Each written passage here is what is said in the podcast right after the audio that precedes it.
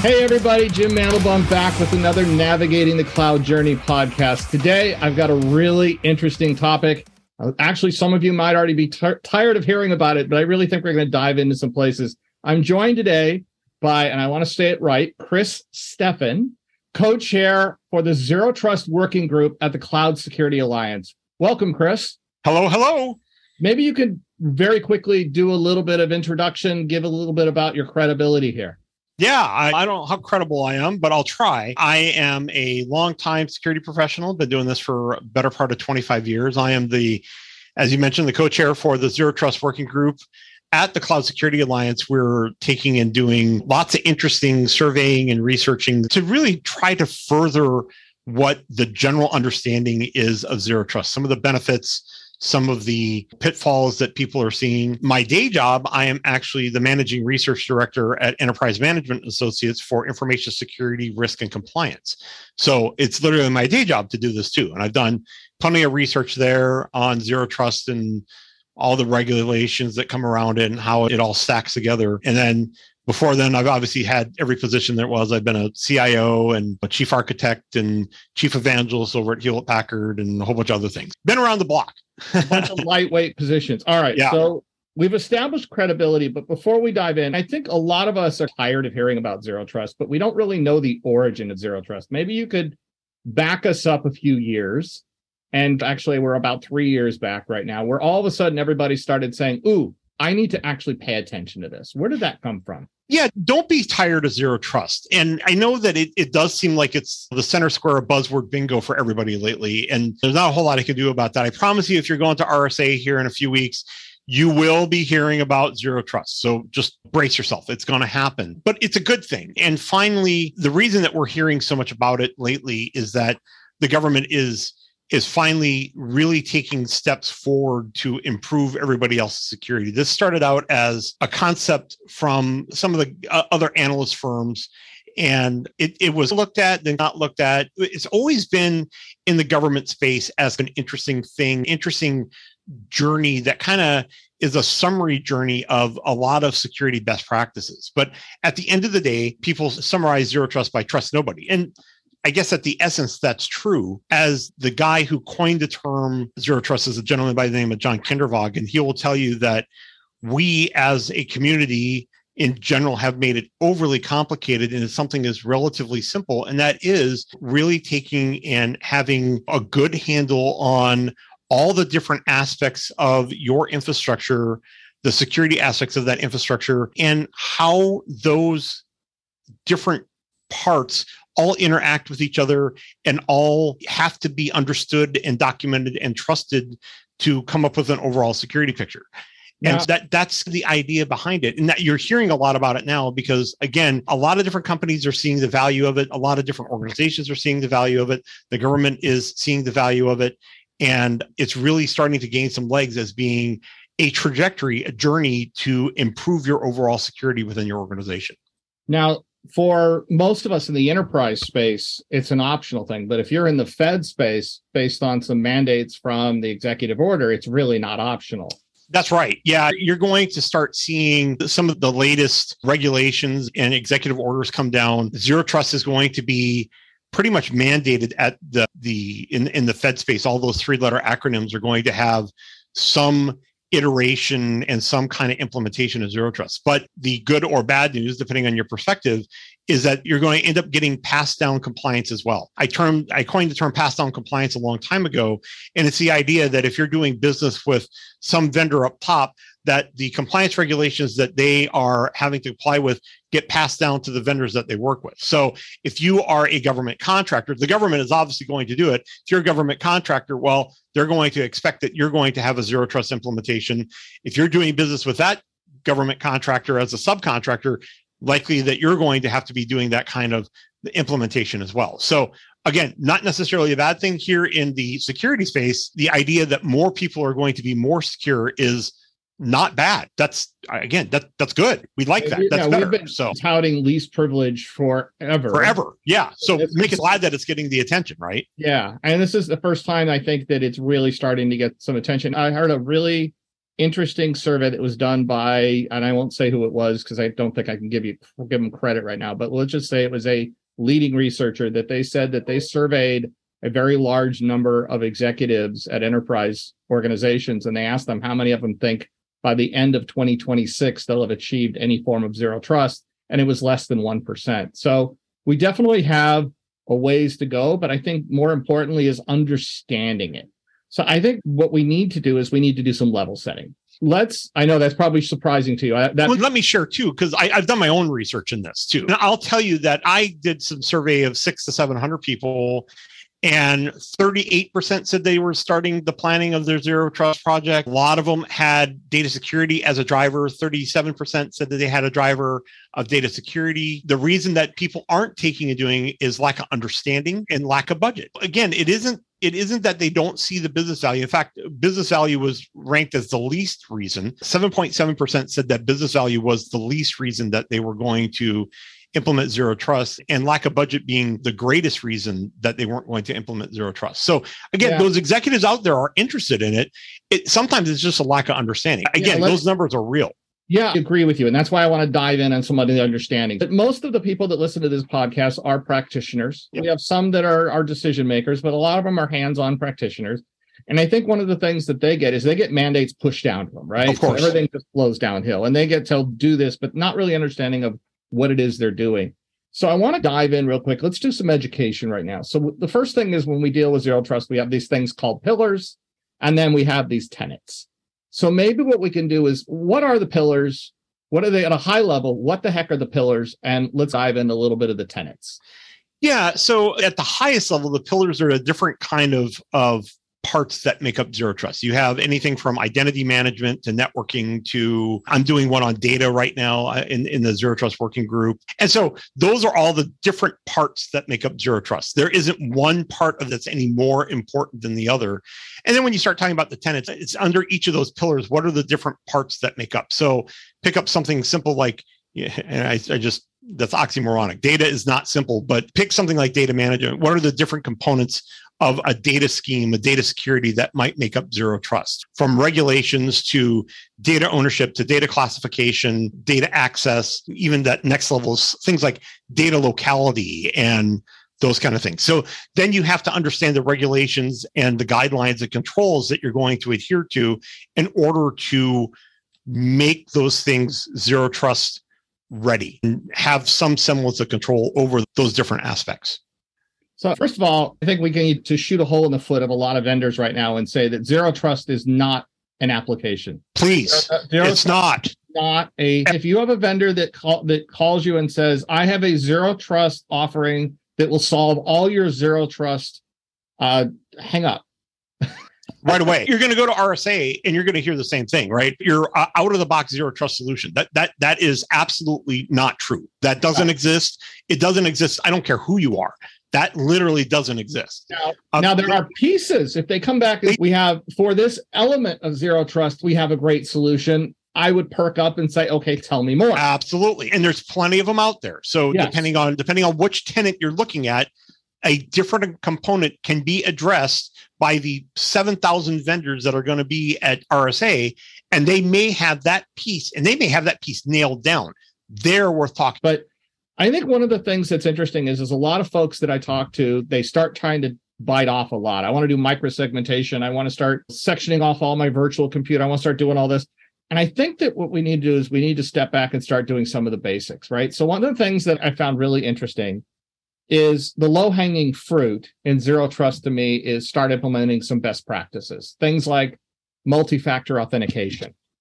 Things like a risk-based approach to access. Yep things like a machine itself is an identity and stop forgetting about machine to machine communications in that risk based approach. And so, as I start talking about this, we all know I'm actually talking about the basic outlines of tenets that talk about how do I achieve zero trust. And as we start getting into this, there's one piece that is really important, which is visibility. It's really about how do I know that I'm actually achieving what I'm trying to achieve if I can't validate it some way? So maybe you can talk about this concept of visibility in relation to zero trust. Yeah, I think that it, to to echo what you said, we are making this way too complicated. And I'll just give you a straw man example. You figure that for any zero trust journey, it's not a project, by the way. Let's get rid of that term too. Mm-hmm. This is this is something that is a strategy, it is a journey, it is something that is going to be multifaceted and multi pieced, and it's not something that you're going to likely accomplish overnight. But let's just hypothetically say that your zero trust journey includes, I don't know, 30 different components. Right now, in your organization, you likely have a certain number of those. And that number could be as many as 10. If you're super mature, that could be as many as 20, but you don't likely have all 30. And maybe you don't even need all 30 when it's all said and done. But it doesn't negate the fact that the 20 that you have done, the 10 that you have done, the, even the three that you have done are steps in the right direction to make your organization more secure. So let's talk about visibility for a moment. That's a key one, right? You probably have some management tool out there that you're using a SIEM, an XDR solution, EDR solution, whatever that might be. And that has visibility into your user space. It might have visibility into your networking. It might have visibility into your applications, like you mentioned. And those are all parts and pieces of trying to understand how you're going to not only recognize them in your infrastructure, but then how you're going to secure them. It's very difficult to secure things that you don't know that you have. And so understanding and gaining visibility into those different parts and pieces from users to applications to machines itself to networks, that is a critical component that you have to start with. So visibility is critically important. So I think that hearing you talk about it, so I love this that visibility means something different to everybody. And I think one of the things that I like to pivot to is what you just said is really is I want to have observability into what's happening on my network, right? I yes. want to know what's happening. I want to know that if I put a measure in place, is that measure actually working? Right? If I say that I want to take a risk-based approach, is that am I am I mitigating the risks that I should be? So that that really to me is more about observability. But when we move in from on-prem when we move into the world we're talking about which is now the cloud and let's be honest nobody moves 100% on-prem to the cloud. If yeah do, it's always a hybrid always of some kind. always yep. it's always and it's probably going to be multi-cloud. Yep. And I, I love how a lot of people say we only live in one cloud. No you don't because there's somebody out there that grabbed a credit card and signed up with another service that you just don't know about it yet. That's where observability helps. When you start seeing communications you didn't know you had. You, you could be totally an AWS shop. We're all AWS. Yeah. And, but you're still using Office, right? Yeah. You're using Office for something. And so you're using Office 365, which is in some cloud by itself.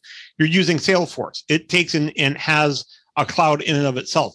You're using some kind of analytics engines. It's using some kind of Google Analytics or whatever have you.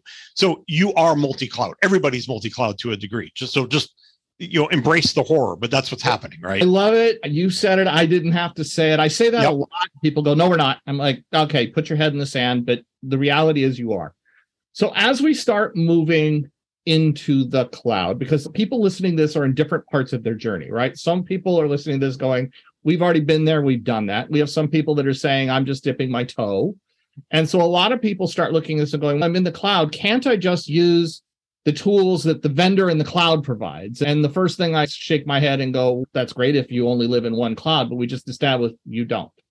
So getting visibility into these environments has never been more important. What does north, south, east, west mean to you from a zero trust perspective? Yeah, boy, that's a great question. That's a podcast in and of itself. so let me go back for a second and say that it's imperative that is, depending on the maturity and the size of your business, never reject help from others. So if your cloud provider or your host is going to offer you tools that give you observability and manageability into your environment, you should take that help all day it isn't the end all be all. Think of it as the quite bluntly, and I don't mean to disparage any of the providers or hosters out there, but it's going to be the bare minimum. They're they're going to give you the tools that allow you to do at least some of the things that you need to do to be able to manage it. I, I like to use I, I like to use the word good enough. Yeah, it is, right? And maybe it is, right? You are a, a very immature environment and this stuff is all freaking you out to no end maybe you start with that and then the next step of your journey is to take and get some kind of aggregation visibility solution that can span multiple clouds to give you visibility into all those instances how they interact with each other the risk associated with each of them depending on what you're doing so on and so forth. It is a matter of maturity. Yes, to come back to your question, the answer is that you have to start somewhere. And if you think that you have everything nailed down with the tools that you're currently using, now let's take it to the next step and look at how can we aggregate all that visibility into one pane of glass that gives me true uh, at the moment report of what's going on in my overall ecosystem. Not an easy thing to do. And it's one of those things where there's a lot of connectors from an east west perspective. As you go up and down the stack, there's things that you have to be aware of. There's things that you have to connect to. There's things that I promise that you're going to forget. And where your tool comes in is do they help you remember the things that you're going to forget? Do they give you visibility on the things that are not documented? Do they give you a sense of understanding of I am going to deploy this tool? It's going to give me visibility on the things that I know about, but it's also going to give me ideas of things that I wasn't thinking about as well. That's where that real value comes in. And I always use the term phone a friend, right? That's where that value comes in. Being able to phone a friend saying, We've been down this road let us help you go down this road together and we'll come up better when it's all said and done. I think one of the things that I keep hearing quite often, and you just said it, is the stuff you don't know. I know I'm stating an obvious, but I think what's interesting when we move to the cloud is the ability to just spin up compute and spin up different VNets and VPCs just at will. If you don't have real time view into that traffic, you won't know it happened until days, weeks, well, let's, let's, give a simple example. And um, unfortunately, this example is all too real, but we were talking a minute ago about how you're multi cloud. You are multi cloud, whether you know it or not. And another perfect example is all the shadow IT that's going on, right? You are completely a Microsoft Azure shop except the developer who stood up his S3 bucket to do some testing on what he thought was scrubbed data, which actually happens to be the crown jewels of your company. And you have no visibility into that. That's very scary, especially how it's being used, where it's being stored, how it's being configured, whatever have you. And, and they don't think they're doing anything wrong. They're just trying to get their job done. But that's one of those things, again, you are multi cloud, whether you realize it or not. And the solutions that you have that provide that amount of visibility will at least give you another chance that you're going to find everything that you're you think that you need to be looking for. Yeah, I agree with you. I think that one of the differences is of using the stuff they give you versus some of the stuff more advanced as you get more mature is that ability to start seeing stuff in real time Absolutely. versus relying on stuff that's legacy. Now totally I want to go agree. back. We were talking about the different tenets. I was asking you earlier, and we talked about the identity based stuff, which is really the crux. And I think a lot of people neglect that piece of it. And my, uh, just so you know, my background is identity that I come running home to mama there. When I talk identity, that's my comfort zone there. But we move into some of the mandates that have come around with this, some of the visibility mandates that are there. But there's one that is Tenet 7, which talks about I need to see everything. What is it? Everything, everywhere, all at once. God, I hope I don't have to pay royalties for that.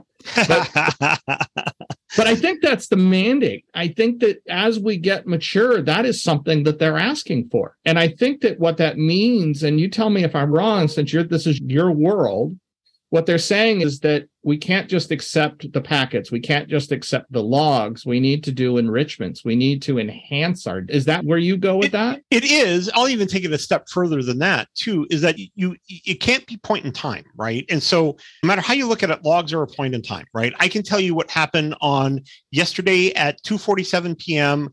and Jim logged in to this computer doing these kind of things. Great.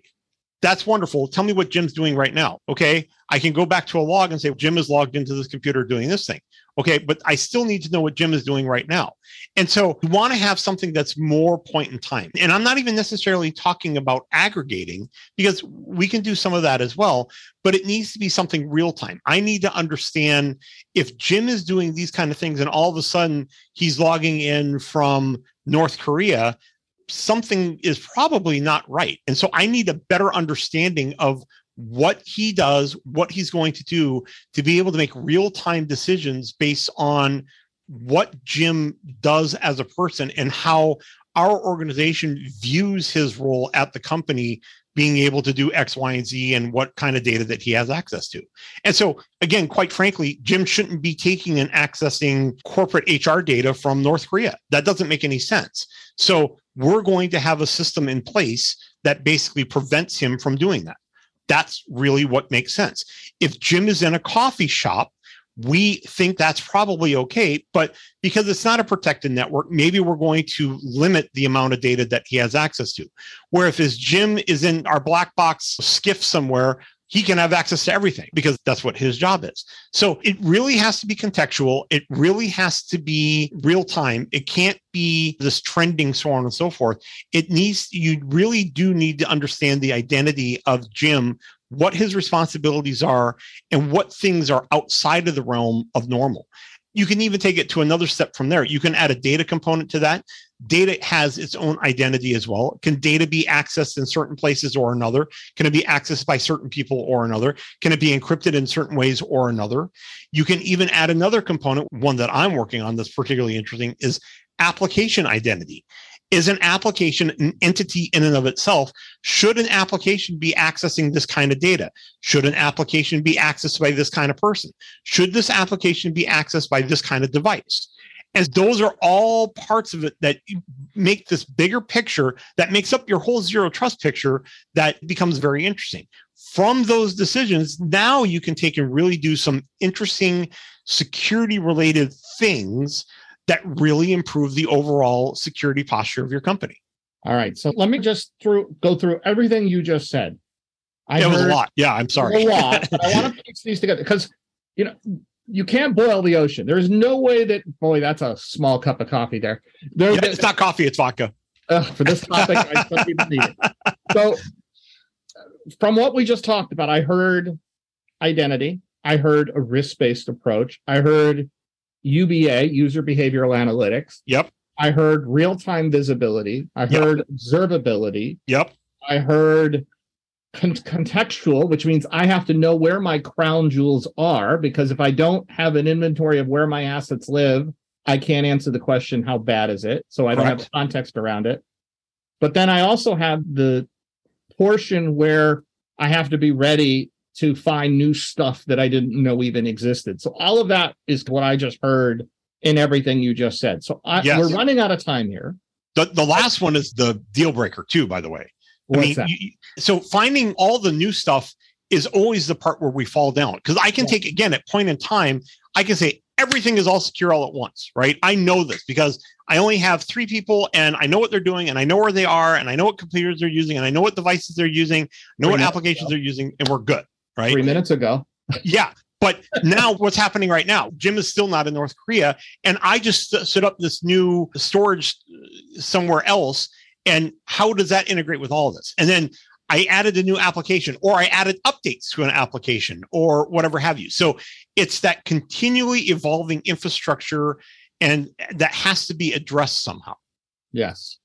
And I think automation is key. I think we need to start looking at how can we automate some of this. Auto totally. Recovery, when those new instances are stood up through automation. I think one of the other things that's often overlooked is getting the we look at infrastructure as code as norm nowadays. Getting those developers on board, getting them involved in the process sooner rather than trying to apply a zero trust to them after the fact.